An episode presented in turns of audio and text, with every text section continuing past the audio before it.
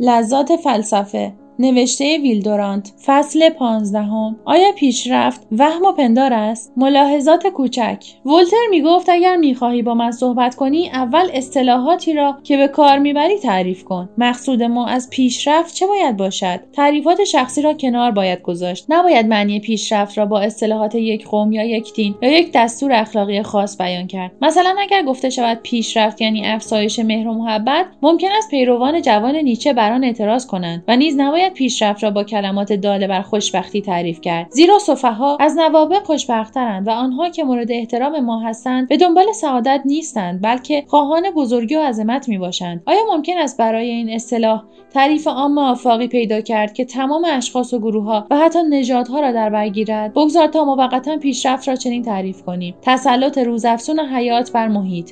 و بگذار تا مقصود ما از محیط این باشد. همه اوضاع و احوالی که امیال و رغبتها را نظم و تحقق بخشد. پیشرفت یعنی تسلط عقل و هدف و قایت بر پیشانی و هر و مرج و تسلط صورت و اراده بر ما. برای آنکه امری حقیقی و واقعی باشد لازم نیست که پیوسته و مستمر باشد. سر راه ممکن است پسیها و بلندیها روزهای تیره و های نومید کننده باشد. اما اگر منزل آخر از منازل پیشین بالاتر باشد خواهیم گفت که پیشرفت حقیقت دارد. در ارزش گذاری و اثار و اقوام نباید تند برویم. نباید دوره جوانی قومی را با دوره بلوغ و رشد قومی دیگر بسنجیم و نباید بدترین یا بهترین هر عصر را با برگزیده ترین یا بدترین همه احصار مقایسه کنیم. اگر می‌بینیم که در بعضی از ممالک جوان مانند آمریکا و استرالیا نبوغ به دنبال عمل و کشف است نه نقاشی و پیکر تراشی و شعر باید بدانیم که هر زمان و مکانی به شعله نبوغ خاصی احتیاج دارد و دوره فرهنگ معنوی هنگامی فرا می‌رسد که پیشینیان اهل علم راهها را کوبیده و بیشه‌زارها را به مزارع تبدیل کرده باشند. اگر می‌بینیم که اقوامی میآیند و می‌روند و هر چیزی به مرگ می‌رسد باید به این ضرورت گردن نهیم و خود را تسلی دهیم که در حیات فردی یا قومی خویش قدمی فراتر نهاده ایم و کمی بهتر از آن شده ایم که بوده ایم. اگر می‌بینیم که حکمای امروز از حکمای عهد افلاطون چهارشانه و سقراط تنومند نحیفترند و پیکرتراشان ما به دوناتلو و میکلانژ نمی‌رسند و نقاشان ما از ولاسکوئز پایینتر و شعرا و آهنگسازان ما از شلی و باخ کوچکترند نباید نومید شویم. این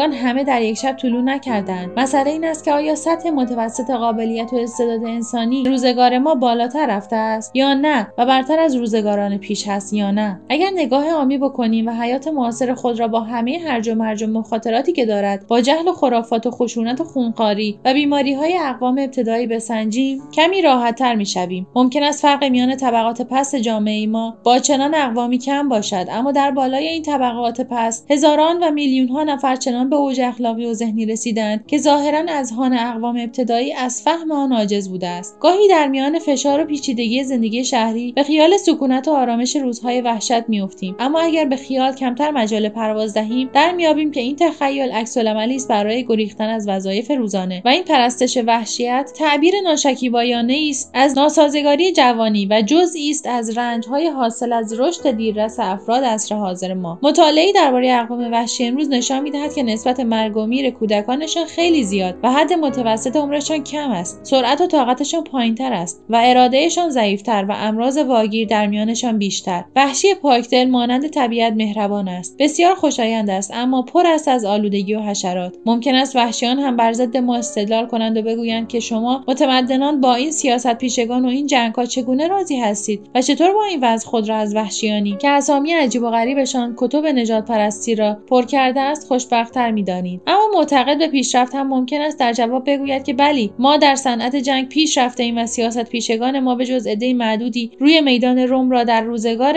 میلون و کلودیوس سفید کردند اما باز آقای کلیج از نرون خیلی بهتر است. اما درباره سعادت کسی نمی‌تواند سخنی بگوید. فرشته فریبنده است که نمی‌توان به او رسید و با دست زدن از میان می‌رود و قابل اندازهگیری نیست. اما سعادت در درجه اول با تندرستی و بعد با عشق و در آخر با ثروت مرتبط است. پیشرفت ما در ثروت چنان بوده است. که بر دل روشنفکران گران میآید. در عشق می‌خواهیم که سطحی بودن کنونی آن را با ابتکارات و تنوعات بی سابقه جبران کنیم. انواع رژیم های غذایی و قرص ها ممکن است چنین وانمود کند که بیماری های عصر ما از بیماری های مردم ساده و روزهای ساده بیشتر است. اما این اشتباه است. ما میپنداریم آنجا که طبیعت زیاد است بیمار هم زیاد است. اما در واقع بیماری های عصر ما از زمان قدیم کمتر نیست. ما با ثروت خود بیماری ها را علاج می کنیم و جلوی آن را می گیریم اما همین بیماری ها مردم ابتدایی را از پا در می آورد بیان که از نام های یونانیان باخبر باشند. ما معیاری از تندرستی و بنابراین از جزی از خوشبختی در دست داریم که عینی و قابل تحقیق است. آمار مرگ را می توانیم از شرکت های بیمه بگیریم و می‌دانید که شرکت های بیمه نمی توانند بیدقت باشند زیرا بیدقتی در دفاتر برای آنان خیلی زیان بخشتر است تا بیدقتی در فلسفه. این ارقام و آمار گاهی تا سه قرن پیش را در بر می‌گیرد. مثلا نشان می‌دهد که معدل عمر در ژنو به سال 1600 مسیحی 20 سال بود و به سال 1900 40 سال. در آمریکا به سال 1920 معدل عمر سفید بوستان 53 بود. و در 1926 56 باور نکردنی است اما حقیقت دارد. با این همه گزارش های نظیر آن از آلمان می رسد اداره آمار دولت فدرال در برلین معدل عمر آلمانی ها را در 1520 20 سال نشان می دهد و در 1750 30 سال و در 1870 40 سال و در 1910 50 و در 1920 60 اگر این ارقام را درست بدانیم با اجازه بدبینان چنین نتیجه می‌گیریم که اگر زندگی نعمت باشد در کمیت آن قدمهای بزرگی برداشتیم و سعی می‌کنیم که آن را نگاه بداریم.